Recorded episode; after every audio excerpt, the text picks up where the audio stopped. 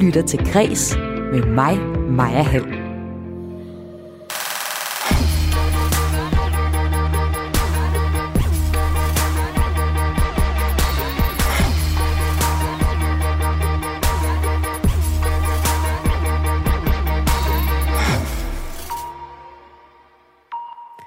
Kravene til fotograferne er alt for strenge, og derfor boykotter flere danske medier at anmelde bandet Tool, der giver koncert på lørdag.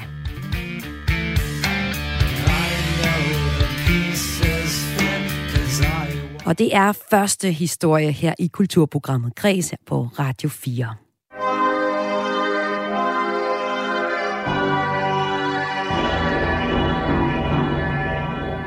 En 50 år gammel film har i dag klassiker-status. Men da den udkom, der blev den forbudt i mange lande verden over. Og det gjorde den, fordi den indeholdt ekstreme voldscener, som også inspirerede unge teenager til vold. Det er Stanley Kubricks film A Clockwork Orange, vi skal tale om i dag, fordi det i dag er præcis 50 år siden, den udkom første gang i biografen herhjemme. I Kulturprogrammet Græs i dag skal det også handle om, at det faktisk godt kan komme den almindelige Netflix-abonnent til gode, at streamingtjenesten tog et gigantisk dyk på aktiemarkedet i går. Og sidst i udsendelsen, der gælder det som end det franske valg. Every art are, are important al kunst er vigtig, lyder det her fra en rigtig fransk mand op til valget i weekenden. Alligevel så fylder det der med kunsten ikke særlig meget i valgkampen, og det kan du høre mere om sidst i udsendelsen. Velkommen indenfor, velkommen til Kres. Mit navn er Maja Hall.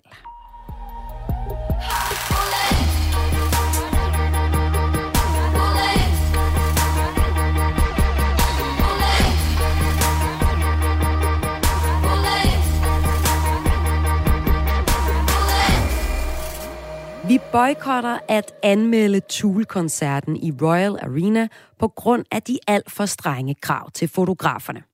Sådan lyder meldingen fra det danske musikmedie GAFA. Koncerten skal finde sted på lørdag, men der er så strenge krav til, hvilke billeder fotograferne må tage, og hvordan de må bruge dem, at de nu vælger at sige fra. Og det gør de sammen med medier som Soundvenue og Politikken. Det ser faktisk ud som om, at der slet ikke er nogen danske medier, der kommer til at anmelde den her koncert. Beslutningen hos øh, GAFA, den er blandt andet taget af dig, redaktionssekretær hos GAFA, Ole Rosenstand Svit. Velkommen til Kreds. Mange tak. Hvilke krav er det, at fotograferne bliver stillet, som gør, at I nu boykotter at anmelde Tool på lørdag? Men øh, der er faktisk temmelig mange krav. Det er sådan, at øh, hvis man må tage billeder til den her koncert, så dels øh, så skal man så afgive alle rettigheder til billederne, det vil sige, at man må ikke selv øh, videresælge billederne øh, redaktionelt, som man normalt må, som er noget helt andet med videresælge dem kommercielt, det kan vi måske vende tilbage til, men øh, man må ikke videresælge dem redaktionelt. Øh, til gengæld må Tool øh, sælge billederne til alle mulige, øh, når som helst og hvor som helst, og tjene penge på det. Øh, og til gengæld, øh, hvad hedder det, hvis nogen øh, for eksempel stjæler billederne fra GAFAs hjemmeside og bruger dem øh, til at lave for eksempel uautoriseret merchandise, så kan GAFA blive sagsøgt af Tool, fordi nogen har stjålet vores billeder. Fordi det er ligesom alle problemer, der eventuelt må opstå, hvis nogle af de her billeder, vi tager, bliver øh, brugt af andre end GAFA, skal GAFA hænge på, selvom det slet ikke er vores, øh, kan man sige, øh, problem. Men, men, men Ole, I er jo et skriftligt medie. Hvorfor går I op i, at I ikke lige må få den store frihed, som I gerne vil have til at, at tage billederne? I skriver jo. Jo, men altså, vi tager også billeder, og billeder siger jo også meget, kan man sige. Øh, nogle gange mere end ord, og, og, og vi har altid billeder til vores øh, anmeldelser. Og også billeder fra den aktuelle koncert. Mm. Øh, så vi synes, at de, de to ting hænger sammen. Og det er heller ikke første gang, at de har valgt at boykotte en koncert på grund af, at der har været for strenge restriktioner. I 2018, der valgte I hos med opbakning fra Berlingske at boykotte Beyoncé og Jay-Z's ret store anlagte koncert i parken i København. Og det gjorde I, fordi der blev øh, videresendt en besked til pressen om, at artisternes egen fotograf ville være den eneste akkrediterede fotograf ved koncerten, og at pressen, altså jer, efterfølgende kunne få lov til at bruge de få udvalgte fotos, hvor Beyoncé og Jay-Z nok stod helt skarpt i forbindelse med jeres dækning. Altså igen, I havde ikke nogen frihed. Hvorfor er det så vigtigt for jer at gentage en boykot nu over for bandet Tool? Jamen, de her store kontraster, de kommer jo af til, det er jo som regel for de helt store amerikanske navne. Nu har der været sådan en periode, hvor der ikke rigtig har været nogen koncerter med, med udenlandske bands på grund af coronanedlukningen. Så det kan være, at folk havde glemt, øh, hvordan det var, men vi var sure dengang, og øh, det er vi igen. Og vi Stadig gale. Ja, vi håber selvfølgelig, at øh, det synes vi, det er enormt fedt, at vi får opvartning fra, fra andre medier, mm. så vi kan fornemme, at vi får på den her. Men øh, vi håber selvfølgelig også, at det ender med, at det giver sig, de her folk. Fordi det vi også, og vi har jo skrevet et pænt brev til dem, øh, at der er jo regler i den danske lovgivning, som gør, at, øh, hvad hedder det, at hvis der er netop nogen, der stjæler billeder fra Gaffas hjemmeside, så er der regler i, hvordan, øh, hvad skal man sige, Tool kan sagsøge de folk. Mm, mm. Men så kan Gaffa slet ikke have noget med det at gøre, fordi vi har jo intet med den sag at gøre. Ja. Så det har vi ligesom fortalt dem, men det, ja, det er de ignorerer de simpelthen. De har faktisk ikke rigtig været villige til at indgå en dialog med jer. Og bare lige for jer, der lytter med til Radio 4, til kulturprogrammet Kreds lige nu, lige for at få det på plads. Jeg er sikker på, at mange af jer kender Tool. Det er et amerikansk progressivt metalband, vil jeg kalde dem. De er dannet i 90'erne i Los Angeles i Kalifornien. Det er et stort band. De har vundet tre Grammys, og øh, de lyder faktisk, øh, eller for eksempel sådan her.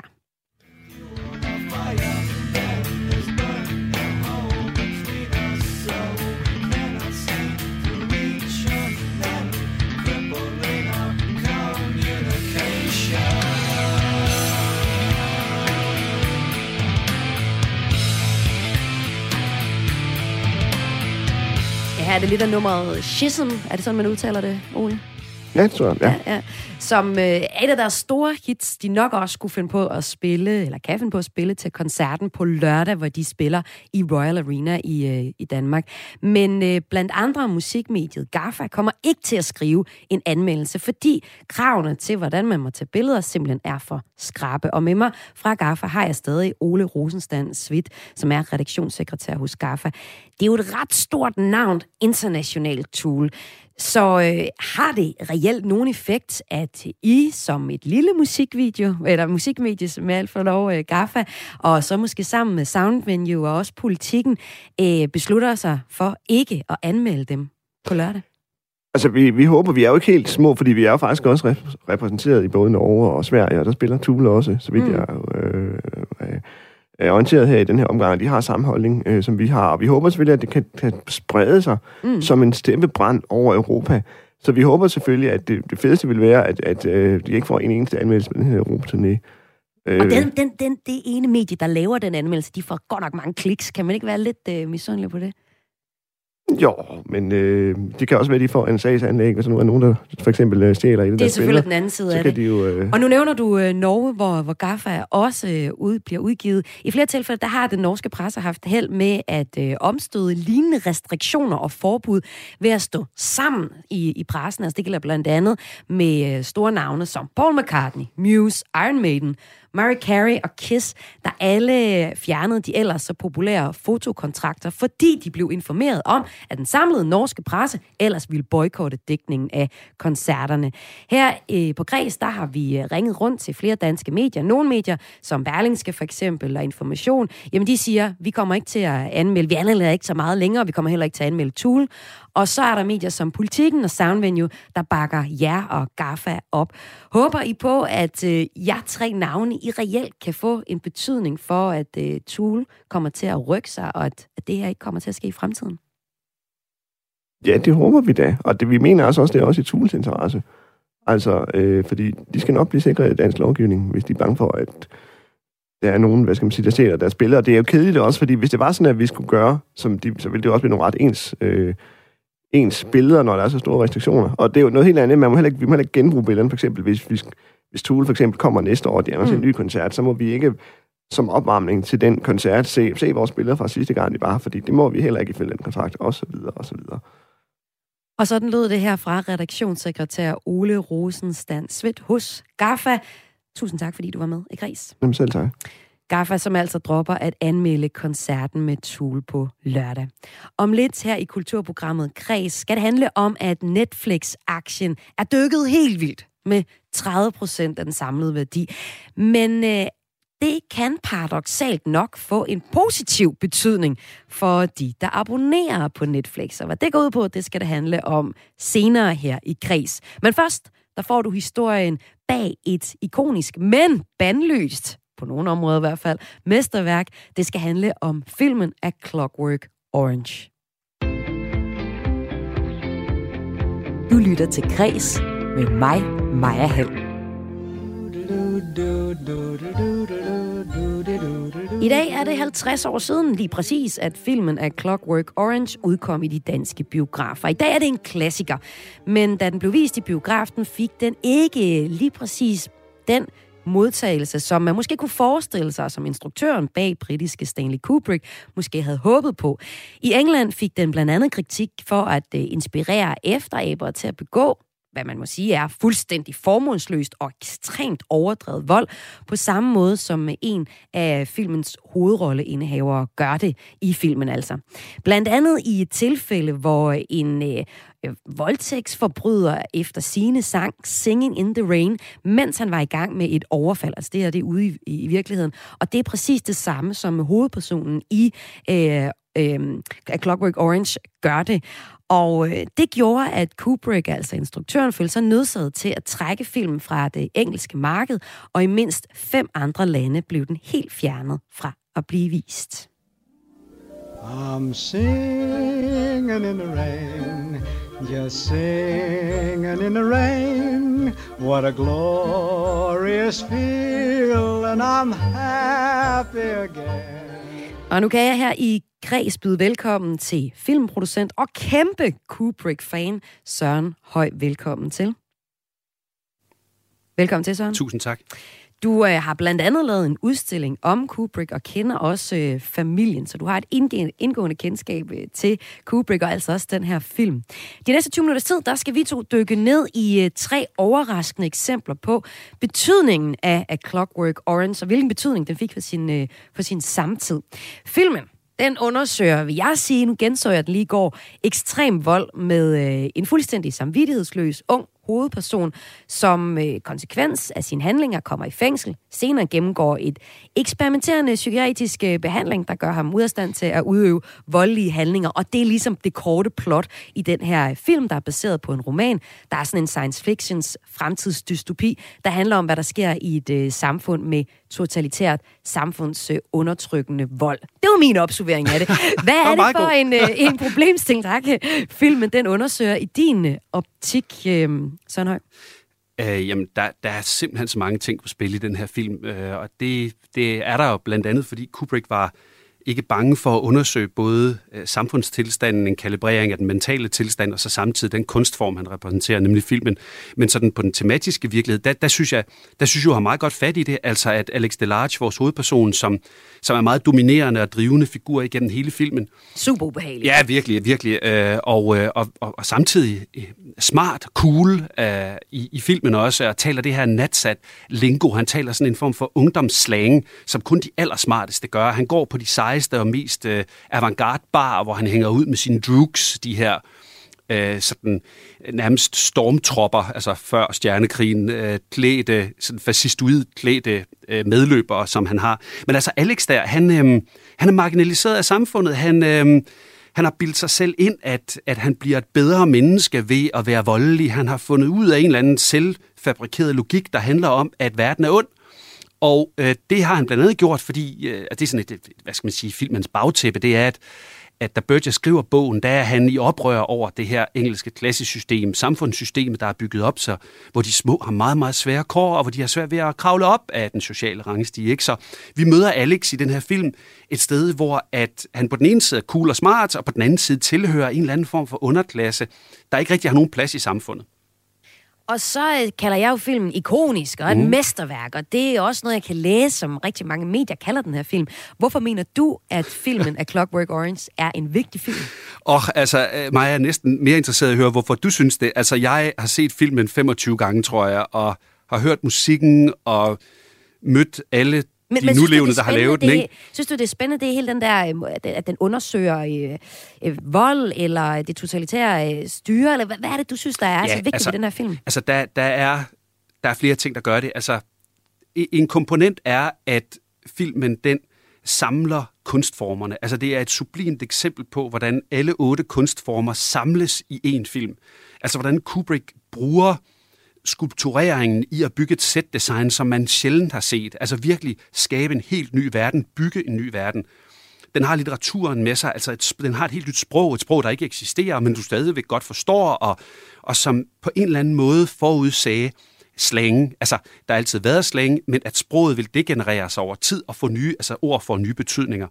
Den har musikken med sig, som var så avantgarde, hvor man bad en, en kunstner, øh, Wendy Carlos, altså Walter Carlos dengang, men så blev han øh, hvad hedder det, kønsskifte opereret og blev til Wendy Carlos, som satte strøm til elektronisk musik. Altså han, han skabte en helt ny musikstil, kan man sige, genre, som senere er blevet kopieret af kopieret, det kan man jo ikke sige, men mange har lavet sig inspirere af Wendy Carlos' mm. stil. Så, så det vil sige, at der er mange komponenter, komponenter i den her mesterlige pakke, der gør, at den så på et tidspunkt kommer ud på den anden side, som den her helt afgørende film. Så altså, jeg, jeg har mange steder, hvor jeg kunne gå ind og sige, det er lige præcis her, jeg synes, den, mm. den adskiller sig fra andre filmer. Og det er en af mine yndlingsfilm. Altså, det er helt klart en af de film, der har betydet mest for mig. Bro, det er altså sådan en voldsom film, du har som yndlingsfilm. Ja, men det er også rigtigt, ja. og jeg er også lidt ødelagt. Øh, altså, jeg, det er helt ærligt, jeg har set for mange øh, film, og, og, og er også blevet sådan lidt, øh, hvad skal man sige, at distancere mig lidt fra for eksempel volden i den. Mm. Altså, jeg mener, og jeg holder mig for øjnene, ja. Ja, det kan jeg også godt forstå. men altså, når jeg ser noget i dag, som jeg ikke har set før, altså en ny film, nu, nu er det jo mm. mange år siden, den var mm. ny for mig. Uh, pudsigt nok bliver jeg også 50 i år, det har jeg slet ikke tænkt over, at der var et sammenfald der. Der er et skæbne, et transcendentalt sammenfald mellem filmens premieredato og, og min alder, åbenbart. Ja, ja, ja. Men, øh, nej, men hvis jeg så den i dag øh, for første gang, så tror jeg også, at jeg vil være lidt mere øh, frastødt af den, mm. end jeg var, øh, da jeg var ung og så den første gang, fordi der er en, også en vis alder, hvor man måske er mere, øh, hvad skal man sige, på Alex' side, ikke? Altså, at man er mere, man har større magtdistance, øh, anti-autoritiv, man er ikke, man er ikke bange for at råbe højt og, og ved, øh, vælte den tue, andre har, har, har bygget. Altså og det er jo netop måde. det, vi skal dykke ned i. Altså, der er nogen, der er blevet inspireret af den her film. Øhm, A Clockwork Orange, grund til, at vi taler om den her i kulturprogrammet Kreds i dag, det er, fordi den har 50 års jubilæum, og øh, det den fik en, øh, en speciel modtagelse. Altså filmen var en, en stor biografsucces, indtil den så flere steder blev hævet af plakaten. Den havde en indtjening på 114 millioner dollars og en placering på nummer tre over mest indtjenende film med store film som Bondfilm Live and Let Die og The Godfather. Men filmen blev også forbudt at vise i mange lande verden over, blandt andet Singapore, Sydafrika og Brasilien. Og så blev den også forbundet med flere retssager. Altså, jeg har jo allerede øh, løftet lidt sløret for, ja. grunden til det. Ikke? Altså, det er volden, der havde en stor betydning for det. Men hvordan var det, at folk blev inspireret af den her film? Jamen, det interessante, øh, magværdige var jo, at, at Kubrick var ikke klar over, at, at han ramte en... Altså, han ramte også en målgruppe, som, kunne, som identificerede sig med Alex. Altså det her med, at man følte sig klemt af et, et samfund, hvor der ikke var plads til dem. Øh, og, og hvor at, at desværre er det jo sådan, at mange reagerer jo ret øh, voldsomt, når de føler sig klemt. De reagerer ikke ved at gå ud og samle affald op langs motorvejen, eller tage sig af nogle ældre, der har brug for hjælp. De reagerer med en helt anden fysikalitet. Og, og den, det, var så, det var så godt lavet i filmen. Det var så melodisk, så før da, da citerede du fra scenen, hvor Singing, Singing in the Rain bliver, bliver, øh, bliver brugt. Altså, at der var en form for poesi i det. En skønhed, øh, kan man sige. Og der var Kubricks øh, formål var jo at vise vanvittigt via han brugte skønhed til at vise vanvid. Altså den måde, det er sat op på, er som en, som en duet, som en symfoni, som en pardans af de her voldelige scener. Det er altid akkompagneret med meget smuk musik. Og, og, og samtidig så var de her øh, øh, voldsmænd, dukes der, de var maskeret, kan man godt sige, fordi de havde den her uniform på. Og den talte altså også åbenbart ind i en tidsånd. Det vil, tror jeg faktisk også, den vil gøre i dag, altså at man lærer sig meget inspirere af, af, den, af den stilistiske ens, øh, hvad hedder det, særenhed, som filmen har. Så alle de her ting gjorde altså, at Kubrick både oplevede, at der var copycat øh, crimes, øh, specielt i Storbritannien, mm. men også, at øh, han fik trusler. Øh, og den film betød faktisk, at, øh, at Kubrick-familien øh, flyttede til... Øh, det her Kubrick Estate, hvor jeg har været på besøg, og hvor han boede til sin død, med store øh, jernlåger, han kunne lukke for at simpelthen passe på sin familie, så den havde meget store konsekvenser for, øh, for Kubrick på det her tidspunkt. Og den havde jo så også den betydning, at der for eksempel er flere retssager, der er blevet forbundet med den her film af Clockwork Orange, en, en retssag mod en 14-årig dreng i 72, som blev dømt for at have myrdet en klassekammerat. Øh, her der nævnte anklageren, at øh, han fandt en, en makaber lighed mellem sagen og den måde, som Alex Delarge øh, udøver vold i filmen. Filmen også også forbundet med en anden sag, hvor en 16 altså nogle virkelig unge fyre, mm-hmm. øh, slog en gammel og hjemløs mand ihjel. Øh, den 16-årige fortalte til politiet, at hans venner havde fortalt ham om filmen, og hvordan man bare kunne banke løs på en gammel mand, som Delarge også gør ja. i filmen. Øh, da Stanley Kubrick øh, skulle svare på kritikken omkring flere tilfælde af vold, som øh, pressen og politiet blev forbundet med hans film, der svarede han, at der altid har været vold i kunsten, og ingen kunstværker nogensinde har gjort skade. Alligevel så trak han jo så øh, filmen tilbage i, øh, i England. Og det her, det er så det første nedslag i, hvilken betydning af Clockwork Orange havde, da den kom frem for præcis 50 år siden i Danmark, hvor den havde premiere. Og øh, med her i øh, Kreds, dit kulturprogram her på Radio 4, der har jeg filmproducent og kæmpe Kubrick-faner kender Søren øh, Høj. Og vi har to eksempler mere, vi skal se nærmere på, og nu skal vi prøve at kigge på ham, hovedpersonen her, ja. Alex DeLarge. Øhm, er Kubrick nok udtænkt som en fuldstændig sindssyg voldspsykopat, men øh, som du også allerede har sagt lidt om, også har fået status som noget andet, som øh, ikke måske en direkte held, men en eller anden ja, ikonisk, øh, anarkistisk heltefigur for oh, det kan man godt sige. Det kan man godt sige. Jo, helt sikkert. Og hvis vi lige skal knytte lidt musik, fordi fy- musik, som du også sagde, fylder en del i filmen. Øh, den handler om den her teenager og hooligan Alex DeLarge, som øh, der sammen med sin bande lystigt, rent faktisk myrder, stjæler og voldtager, uden den mindste smule dårlig samvittighed. Men som du også siger, så er øh, de også ret kultiverede, Alex Delarge i hvert fald. Han øh, elsker for eksempel øh, den 9. symfoni af Beethoven. Et nummer, der også spiller en vigtig rolle i øh, filmen. Og lad os lige høre lidt af den her.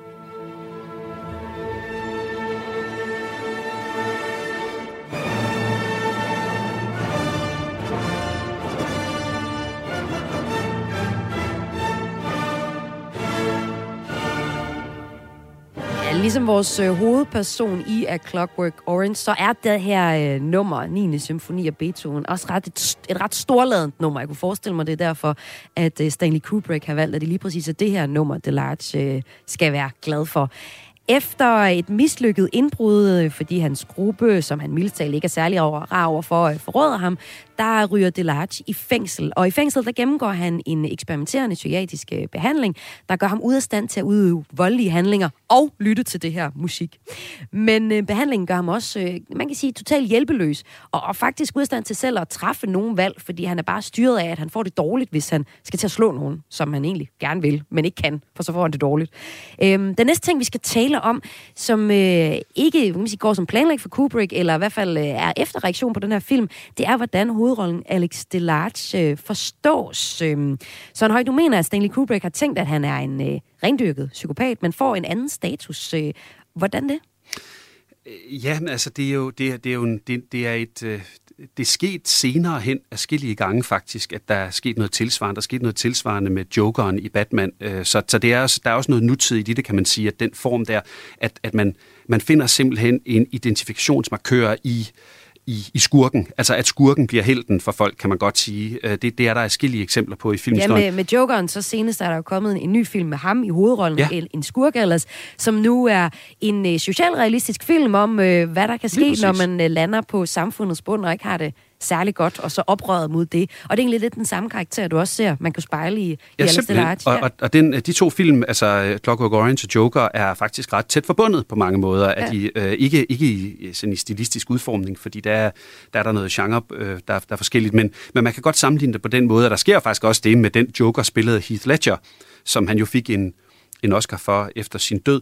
Øh, der var også kort efter det en nedskydning i en biograf, hvor at der kommer en indklædt ud som ham. Så altså, jeg vil bare lige understrege, at mm. den der, det, der, der, var, der var Kubrick også øh, øh, uforskyldt øh, med til at starte en eller anden form for ja, syg, syg øh, i det. Men, men det, han, det han gør, Kubrick, det er, at han beslutter sig for i, i præproduktionen af filmen, at han vil lave ondskaben på film. Han ville simpelthen lave det ondeste menneske, øh, filmkunsten havde set. Og det var tit sådan Kubricks øh, drivkraft. Altså, han, han kunne godt lide at, at, at vride kunstformen og, og de virkemidler, han havde til det yderste.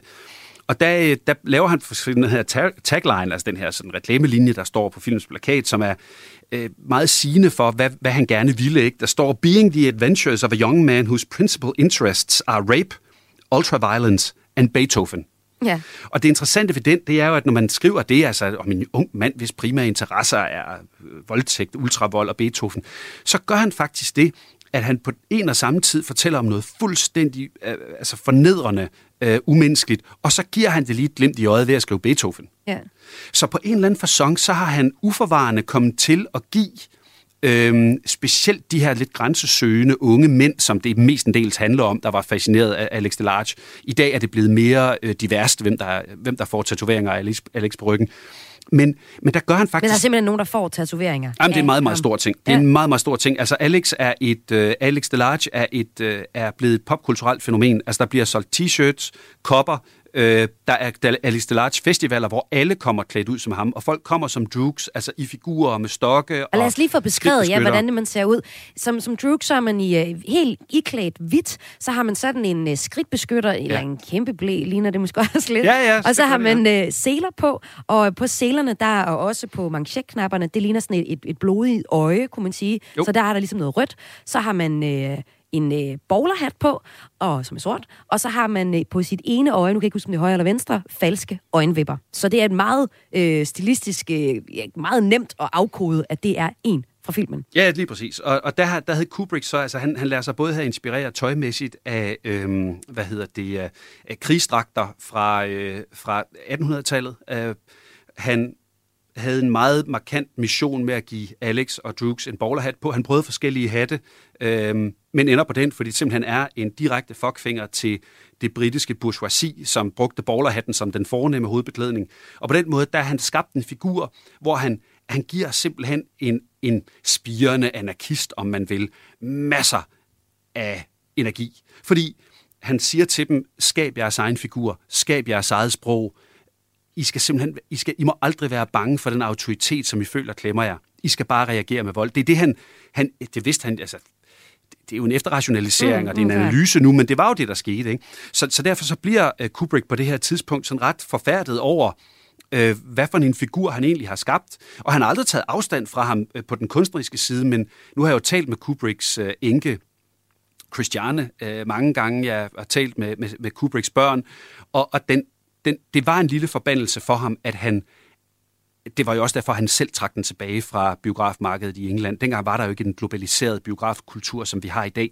Men han, han kunne ikke stå ved det projekt, han har lavet. Og det er altså, det er særligt. Øh, ikke på nogen positiv måde, men nu kan vi godt tillade os at, og, og, og, og hvad skal man sige, analysere på det fra alle mulige forskellige vinkler, men så stor en kunstner som Kubrick, prøv at forestille dig i dag, at en kunstner af hans kaliber trækker en film tilbage og siger, nej, den skal folk ikke se. Det, det, det vil man heller ikke se. Mm. Så på den måde, der, der beviser det også uh, Kubricks suverænitet, uh, at han faktisk godt kunne på en eller anden façon tage afstand fra det kunstværk, han havde lavet, i hvert fald fordi han, han simpelthen blev bange for de reaktioner, han ville skabe. Men altså tilbage til Alex. Han er blevet et fænomen, og det er han langsomt blevet, og og der sker faktisk det her for et par år siden, øh, det var før, lige før corona, da øh, var jeg i Paris, og så skulle jeg drikke en kop kaffe med en af mine venner på, på sådan en, en, en, en café, som, som ligger inde i sådan en lille hyggelig baggård. Det lyder meget spændende. Der kommer der en, der sidder Malcolm McDowell, der er altså ham, der spiller Alex Delarge øh, tilfældigt. Og det pussy var, at jeg havde været i mailkorrespondance med ham nogle gange for at få ham til at komme til København, men det var ikke lykkedes af alle mulige forskellige grunde. Og, og det var sådan mit... Altså det var, det var en, det var virkelig, det var en stor oplevelse for mig, men det var samtidig også sådan en, et møde med ham, fordi han har altså stadigvæk det der blik. Altså, mm. det blev, desværre Malcolms skæbne at spille den rolle. Ja. Altså, jeg så Alex Delarge det øjeblik, jeg mødte ham, ja. og det, det har han altså, det fortalte han mig også, det er det, der på en eller anden fasong har præget hans karriere, at den figur er så stærk, at han nærmest ikke har kunne komme ud af den igen. Og nu er han så også på ryggen af rigtig mange ja, fans af ham. Det var det andet nedslag i øh, den her film, som vi taler om i kulturprogrammet Kreds, som dig, der lytter med, har tunet ind på her på Radio 4. Vi taler om, at Clockwork Orange, der har 50 års jubilæum i dag, da den fik premiere i 72, 70. Og øh, med mig har jeg Søren Høj, som er, som du kan høre, kæmpe Kubrick-fan, men også filmproducent, og har altså også en fagmands blik for den her film. Det sidste, vi skal tale om, det er, hvilken status øh, filmen har fået på bagkant. For øh, nogen kaldte den socialrealistisk, selvom det måske ikke var det, som Kubrick havde tænkt den som. Øhm, når man ser filmen, så kan man godt se, at, at der er skruet på et, et, et par ting, af filmen er meget iscenesat og så nærmest teatralsk. Alle scenerne, vil jeg sige, som lægmand, er meget overmættet. Der er det 70'er look, men det er så lidt fremtidsagtigt, og der er ekstremt mange farver, det er ekstremt tæt pakket, og meget sådan, ja, som om det var et teaterforestilling med nogle masser rekvisitter, der er på hver scene. Og her, der kan man så godt sige, at så er det nok en, en øh, kunstnerisk, ekspressionistisk film, men alligevel så har den øh, også fået det her socialistiske politiske øh, aftryk. Hvad, hvordan er det et misforstået element i den øh, i filmen her, Søren Høj? Jamen, det der er sådan lidt sjovt, det er, at øh, at der er ikke noget ved filmen, der findes, kan man godt sige. Altså, det tøj, de går i, var på det tidspunkt, det er det jo ikke i dag, men det, det har jeg aldrig været mode. Det er noget, der er opfundet til situationen. Det sprog, de taler, som jeg sagde før, heller ikke et, der eksisterer. Der er ikke noget i den virkelighed, de er i. Jeg er godt klar over, at de taler engelsk øh, som sådan, men øh, altså som, en, som et grundfundament i det sprog, de har. Men det er pudsigt, at noget kan være så ekspressionistisk, men så bliver tolket socialrealistisk. Og, og det er virkelig en ting, som også undrede... Øh, det, det har undret mig øh, mange gange undervejs, men jeg er selv en del af det. Ikke? Jeg, jeg tolker også på den film som om, at, at det var et forvarsel, en nostradamisk varsel for, hvordan verden kunne komme til at se ud det øjeblik, hvor vi begyndte, øh, hvilket vi jo gør nu, at have en eller anden form for fælles overvågning, om det så er via vores digitale fodaftryk, eller kameraer på gaden, eller, eller hvordan, det nu, hvordan det nu kan gelejtes. Så, så det interessante er, at, at, at, at Kubrick ville lave en science fiction film, han har, han har altid dyrket genrerne. Det har han gjort i, hvis vi løber alle hans film igennem, kan man ret tydeligt prædikere, hvor de kommer fra, hvad, han, hvad for nogle genretræk han selv har udviklet, og hvad han har lånt fra andre. Men, men, men samtidig med det, så bliver det betegnet som hans mest socialrealistiske film, og det synes jeg er en, en, en pussy øh, udvikling, kan man sige, at øh, i hvert fald sådan, øh, den, analytiske side af, den analytiske side af filmen har fået igennem årene, men, men selvfølgelig også gjort det i sin samtid, fordi det var en af grundene til, at, den, at, at der var Øh, så stor ballade, da den kom, det var jo fordi, man troede jo, eller synes jo, at Kubrick og Burgess, der har skrevet bogen, der kom 10 år før filmen, at de lavede den her beske samfundskommentar. Kubrick blev ved med at sige, jamen det er jo en science fiction film. Mm, mm. Vis mig noget af det her, der findes i virkeligheden. Øhm, Men det var måske den frygt, som folk havde i samtiden for, at de skulle blive styret mere og mere. Ja, det er klart, at der, på det her tidspunkt er der også, øh, der er Animal Farm, der er George Orwell, øh, 1984, der er masser af bøger, der på det her tidspunkt præger folk øh, meget, og, og den her bog og den her, det her litterære forlæg bliver jo en del af det, ikke? Så, så det er måske sådan set nu her 50 år senere, og det har det jo også været i de forgangne år, det, det er forståeligt nok, men, men det er bare interessant, ikke, at, at, at Kubrick var med til at skabe en helt ny øh, diskussion om et stykke kunst, som egentlig ikke rørte virkeligheden, men det den så gjorde, det var, at den faktisk rørte ved så mange elementer i virkeligheden, som måske endda flere end en socialrealistisk film gør. Fordi der kommer man jo ind og siger, at det er jo ikke realistisk, det der, vil mm. man sige om en anden film om et gadebarn i Rumænien. Men her sidder man og taler om realisme i en film, hvor der ingen realisme er. Det ja. synes jeg er pudsigt at, at gøre det sjovt at analysere på filmen. Og den film, som vi har talt om de sidste 20 minutter, det er A Clockwork Orange. Og det er vi færdige med nu, Søren Høj. Jeg må lige høre dig til sidst. For at fejre øh, 50 års øh, jubilæet, skal du så lige hjem og se den igen? Ved du hvad, jeg har besluttet mig for at gå hjem og sætte soundtracket på. Jeg har LP'en, og den der lyd der med den pickup, der går ned i, i, øh, i rillen der, det, den skal vi hjem og dyrke lidt i aften, tror jeg. Det bliver meget hyggeligt, faktisk. det lyder dejligt, og det var også hyggeligt, at du var forbi her i Græs, altså filmproducent og Kubrick-fan Søren Høj. Tusind tak, fordi du var med. Mange tak. Og jeg havde altså Søren med i anledning af, at Stanley Kubricks film af Clockwork Orange har 50 års jubilæum i dag. Du kan se af Clockwork Orange på streamingtjenesten HBO Max, eller lege den på Viaplay eller Blockbuster. Om lidt her i kulturprogrammet Kreds, der skal det handle om det franske valg, der bliver afsluttet i weekenden. Her har de to præsidentkandidater ikke talt særlig meget om kultur, men øh, der er dog et øh, forslag om et udvidet kulturpas øh, til unge og en privatisering af public service-medierne i landet, og det kan du høre mere om sidst i udsendelsen. Men først så skal det handle om, at øh, i disse tider, hvor alting stiger i pris, der kan du måske, måske, måske se frem til et lille smule billigere Netflix-abonnement. Du lytter til Græs med mig, Maja Hall.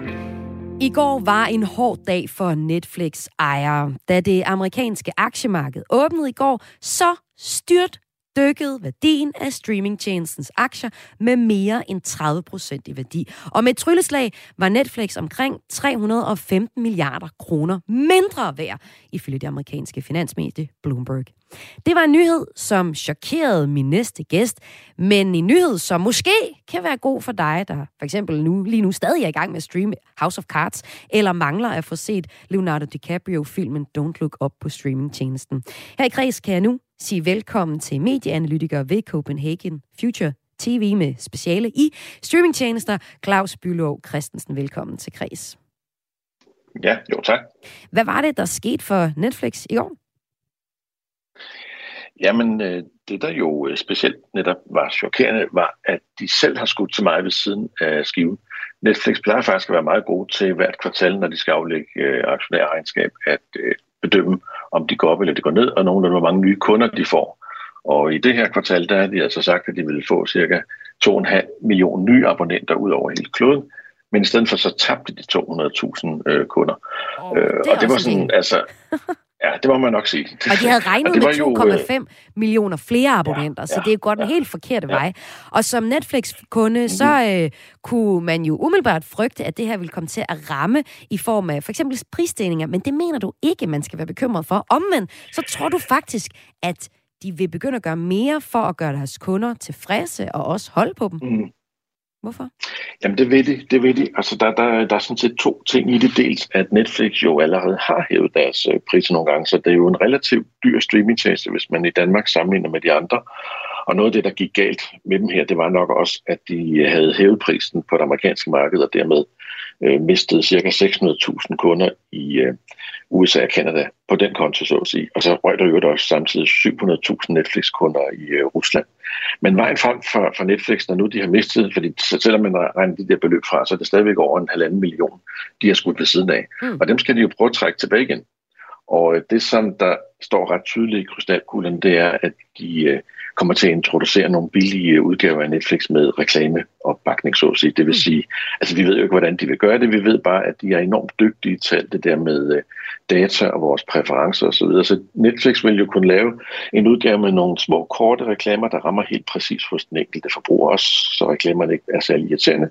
Og så gætter jeg på, at der kommer et eller andet tilbud om, at du måske kan få et Netflix-abonnement til det halve Uh. Eller sådan et eller andet. Men de skal øh, jo også at, være ret uh, smarte, Claus, fordi at uh, nu hvor ja. Netflix-aktier er, er styrtdykket, så sker det jo på samme tid med, at vi ser rigtig mange nye streamingtjenester, som for eksempel HBO mm. Max mm. og uh, Disney+. Plus. Og uh, man kan også sige, at måske er vi også bare ved at være trætte af uendeligt lange serier. Jeg taler måske bare for mig selv her. Men altså som medieanalytiker med speciale i streamingtjenester, Claus Bylov Christensen, er, øh, er guldalderen for lige præcis streamingtjenesten Netflix, som rigtig mange af os har eller har været abonnent af, ved at være forbi? Ja, altså hvis, ja, hvis man siger guldalder på den måde, at de i mange år, og det er jo næsten 10 år, har haft det for sig selv. Altså Netflix har været sådan kongen af streaming. Det er dem, der har opfundet alle de teknologier, der gør det muligt, og det er Netflix, der også har været først til at gøre kunder, alle os andre glade, og de har jo, som man også husker, selvom de har de her problemer og store aktiedyk, så har de altså 222 millioner glade husstande rundt omkring på kloden, der abonnerer på dem. Så på den måde så er der jo stadigvæk noget guldalder øh, for Netflix. Og det, de jo har været enormt dygtige til, det er jo dels at få teknikken til at virke, så vi nemt kan streame alle sammen, men også at de producerer så mange gode tv-serier og film, som så mange mennesker over hele kloden har lyst til at se. Men det er, er jo også mange andre, der gør, ikke? Altså, fordi uh, Netflix ja. har nok for mange været den første streamingtjeneste, udover måske lige at få uh, TV2 online, eller det er et eller andet. Men, men de seneste mm. år er der kommet mange flere løsninger til. Jeg sagde før HBO og Disney, men der er også Apple TV og Amazon Prime. Altså, uh, hvilken position ligger Netflix egentlig og kæmper om på markedet lige nu? Jamen altså, det, det er jo præcis det, der er sket, at øh, de har fået de her konkurrenter. Og øh, hvis man har Netflix, så kan man jo også sidde og se på, at det jo egentlig var dem, der rullede stenen alle vejen. Altså fik øh, ligesom demonstreret, at det hele kunne lade sig gøre, fik vendt folk til det, og den teknologi, Netflix har udviklet, den kan alle de andre jo også i dag.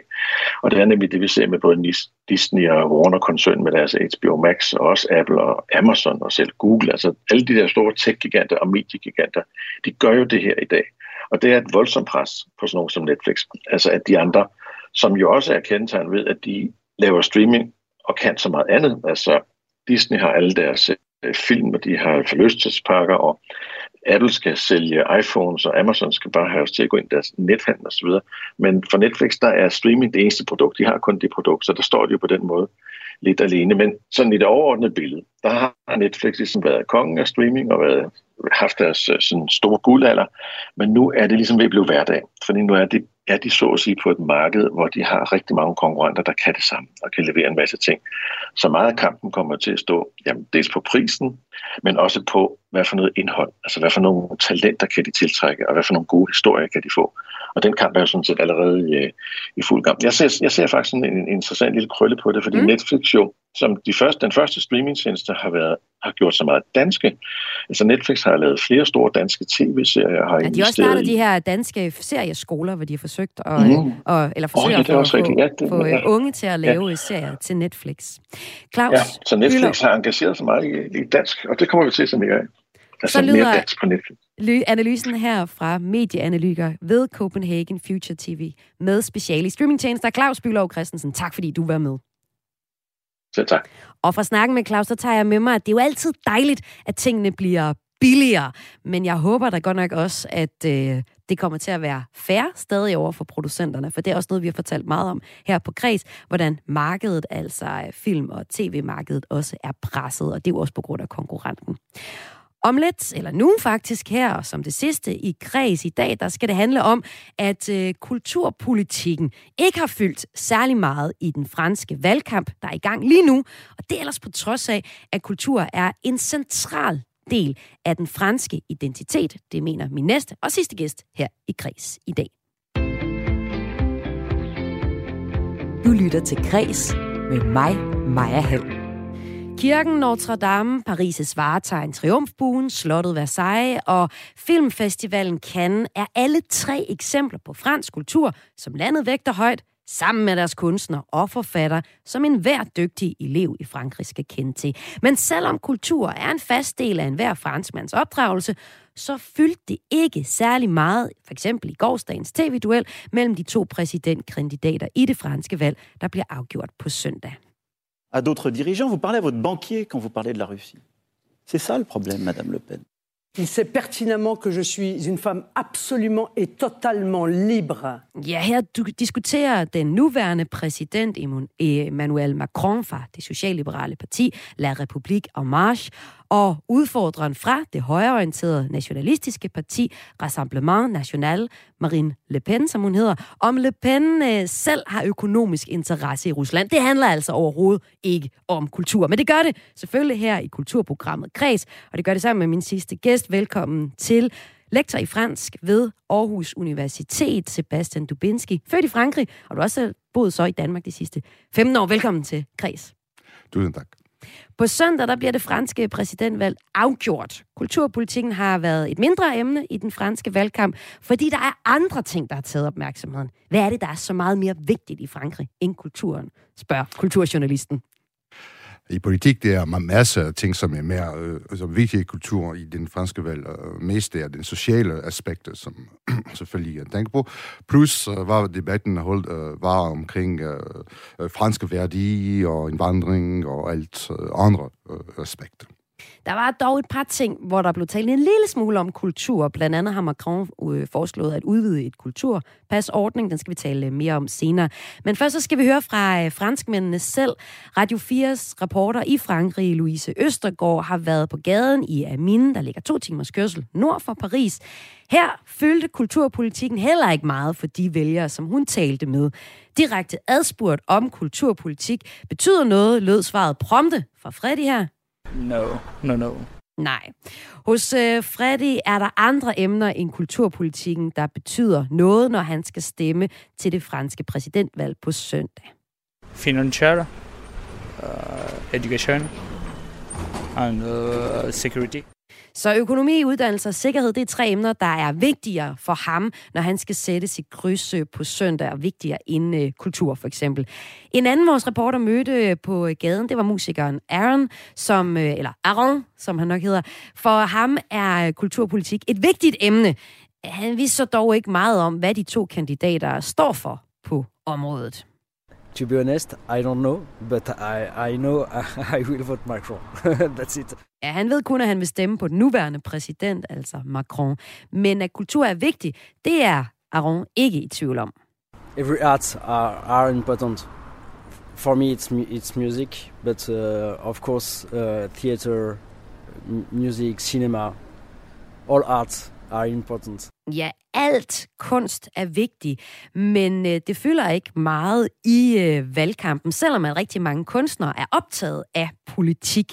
For det er jo sådan, at øh, Frankrig er traditionelt set kendt som et land, som er en stor kulturnation, hvor kunstnere går op i politik. Og med mig her i kreds har jeg stadig lektor i fransk ved Aarhus Universitet, Sebastian øh, Dubinski. Hvorfor er en, øh, hvor, hvor stor en, en kulturnation er, er Frankrig i Europa samlet, sammenlignet med for eksempel Danmark?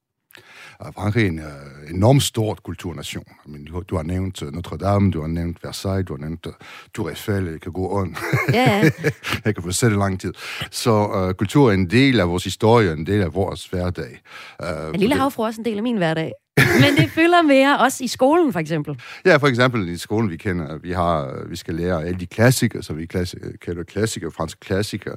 Uh, så vi har en enormt øh, basis, kulturbasis, som er Og det er levende. også en stor del af selvforståelsen måske i, i Frankrig. At, at man, man er kulturelt, man skal kulturelt dannes.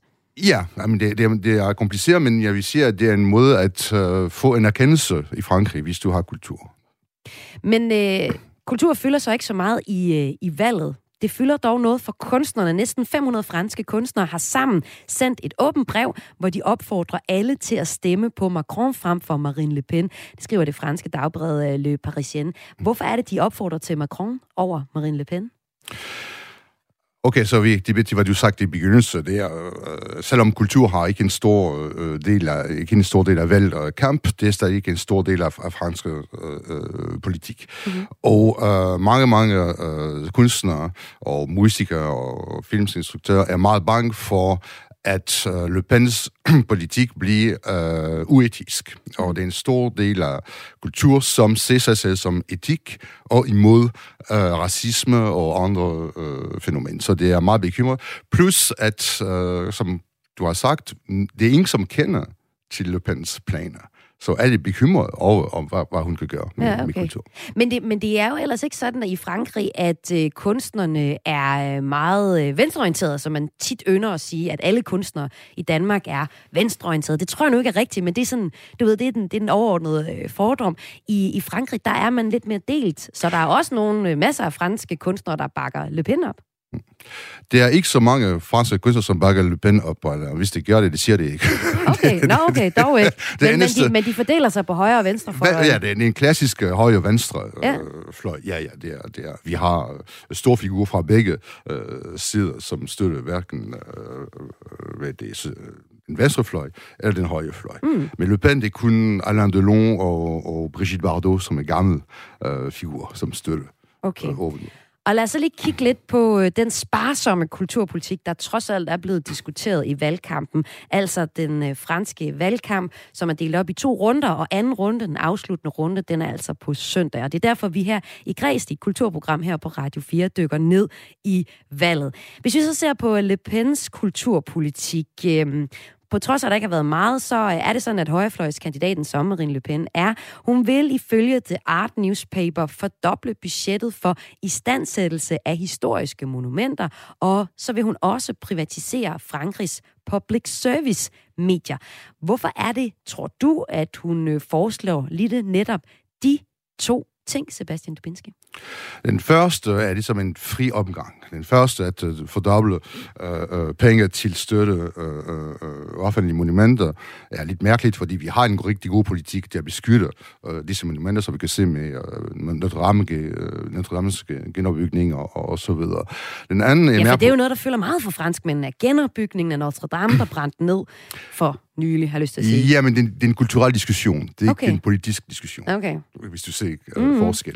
Uh, og den anden er en poli- den, den, den privatisering af public service er en politisk, selvfølgelig, uh, angreb imod den uh, public service, som er set ligesom i Danmark som en rød, uh, uh, dominerende uh, uh, uh, service, og som også Marine Le Pen ser som fjender, direkte fjender, fordi det kritiserer hende meget. Mm. Så det er så øh, Marine Le Pens kulturpolitik, eller i hvert fald de ting, hun har været ude at sige øh, lidt om. Så er der så på den anden side Emmanuel Macron. Han er præsident lige nu i Frankrig, og er altså også præsidentkandidat til valget på søndag. I 19 der indførte hans øh, regering et kulturpas, for alle unge, der er fyldt 18 år, får 50 eller 500 euro til at bruge på kulturelle oplevelser. Siden starten af året er, er ordningen så blevet udvidet til at gælde som 15-årige, så de også kan gå på museum eller i teateret på statens regning. Hvad er Macrons idé med at udvide det her kulturpas? Macron lige nu har brug for masser af støtte fra det venstre fløj.